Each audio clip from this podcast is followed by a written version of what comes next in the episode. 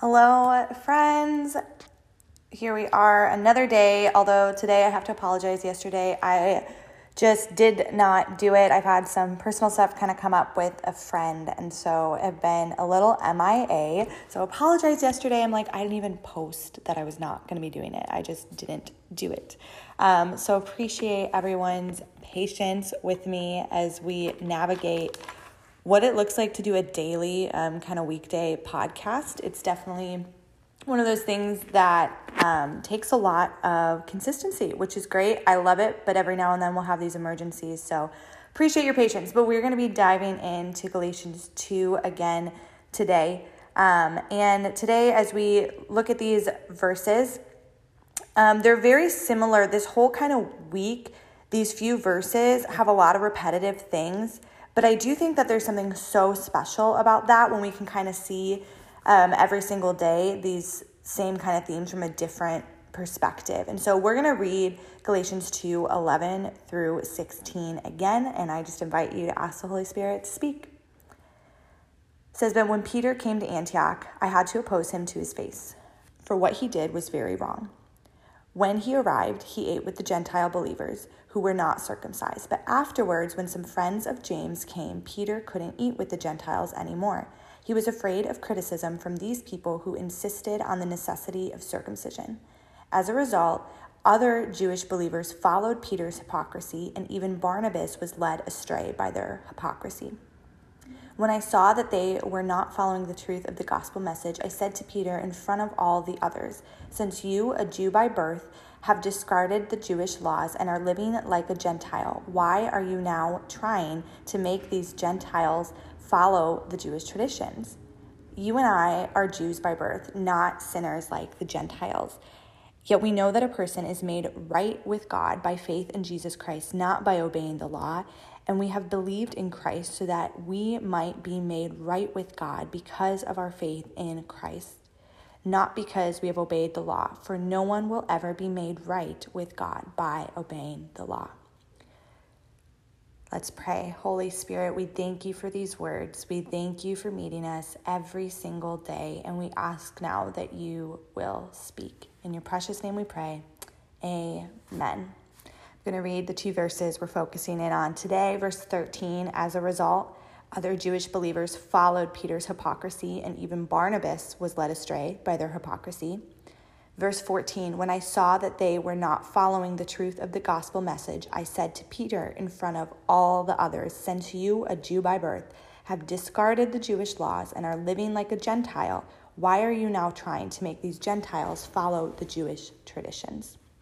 Okay, so I just want to point out again in verse 11, it says, First, when Peter came to Antioch, it says, I opposed him to his face, for what he did was very wrong. And then he's saying he ate with, when he first came, he ate with the Gentile believers. Um, then all of a sudden, when his friends arrived, he wasn't eating with the Gentile believers anymore. And it says then that even Barnabas was led astray by his hypocrisy. And then Paul is telling us, now I'm talking to Peter in front of all of them. So I have so many things that kind of came to mind when I was thinking about this opposition. I think at first it's easy to think, well, Paul was, you know, this bold, prominent kind of speaker. Like the things he said were kind of edgy. I mean, he's the one going around, and at this point, he has preached to so many people about the grace of God and the gospel of grace for them to receive. But I want to just think for a second what do you think his, his feelings would have been? What do you think it would have been like for him to really confront Peter now in front of all these people? I think when we read about it, it's easy to think, well, you know, Paul, like, he had these things to say, and so he just went for it and said it to Peter in front of everyone, and he could care less. But sometimes I wonder, was it boldness or was there some nerves in there? Like, was he at all nervous about confronting Peter in front of all of these people? It, this took guts. I mean, think about it. Paul was someone that had been persecuting Christians and Peter was a prominent pillar in the faith. So, in a way, Paul's kind of the new kid on the block, and Peter's like been around, and he's willing to confront Peter in front of everyone and say, This is why I think he's wrong. And we see it because he believed in the gospel so much. I think, just kind of a side note that we won't have time to really talk about, but maybe to think about later, is Barnabas was even led astray. I think some thoughts that came to mind right away when I read that, and I felt like these little tugs on my heart from the Holy Spirit of like, how many times are we just swayed by whoever's, you know, coming in with the cool thing and the fancy stuff and the, you know, the persuasive words and the things that sound good to hear? How easy are we led astray? Barnabas was with Paul, Barnabas knew the gospel, and now all of a sudden he's been led astray by this hypocrisy. And it did cause me to think, who are those people or what are those things that I can too just get so easily led astray by um, and two by hypocrisy. So that's just something to think about today on your Thursday. But um, I want to talk just a second about Peter because I do think we need to give him a little bit of credit, or I guess maybe grace. There it is. We need to give him grace, the gospel of grace. We need to give Peter grace because I think sometimes you're like, why would you do this? Like, you knew. Um, and he really was. He was living hypocritical where he was he himself wasn't living as an orthodox jew but then all of a sudden he's telling these people to add all these jewish traditions back. So it really didn't make sense.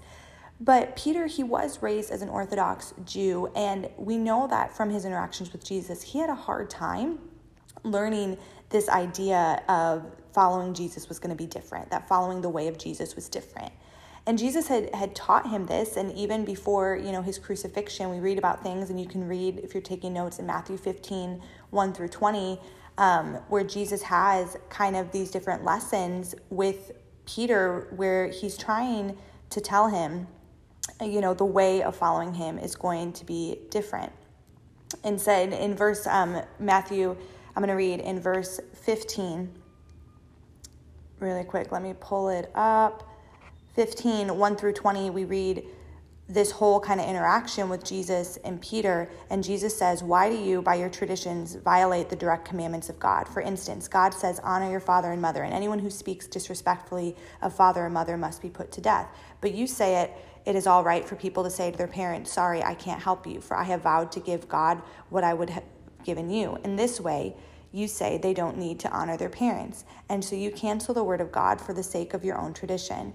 You hypocrites, Isaiah was right when he prophesied about you, for he wrote, These people honor me with their lips, but their hearts are from, from me. They worship in a farce, for they teach man made ideas as commandments of God. Ooh, they teach man made ideas as commandments of God.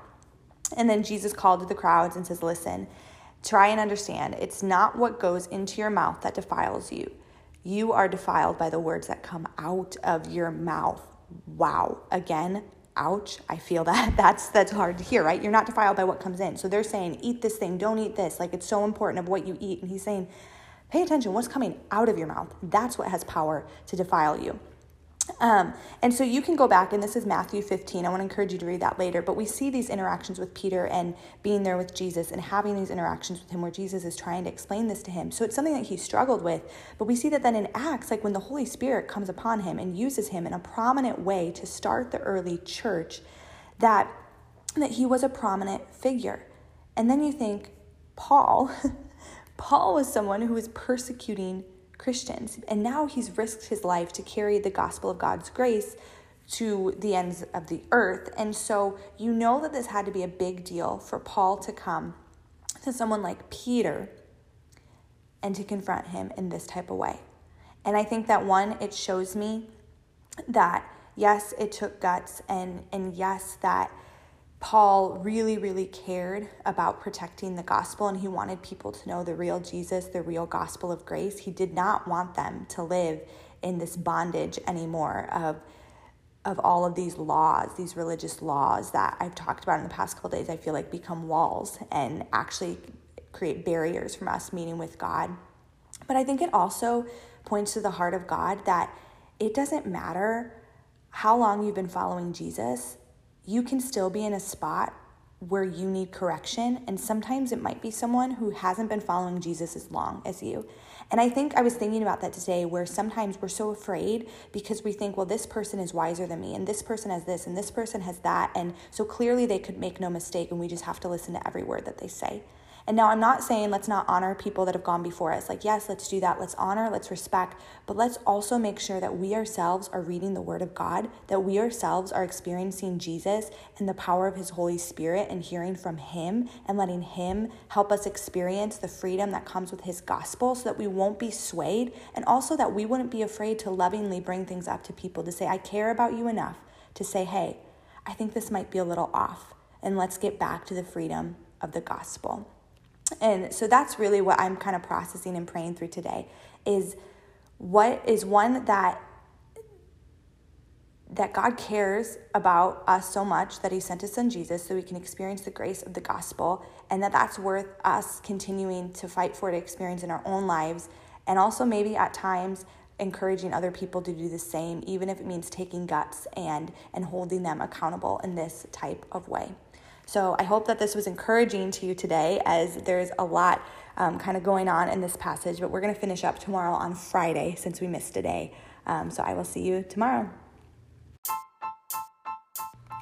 Welcome to the Let's Remember This podcast, where we're taking time to slow down, sit down, and spend time in scripture. So, wherever you're at, wherever you're listening, I encourage you grab a pen, grab your Bible, a notebook, and let's not only read scripture, but let's ask the Holy Spirit to speak and let's remember this.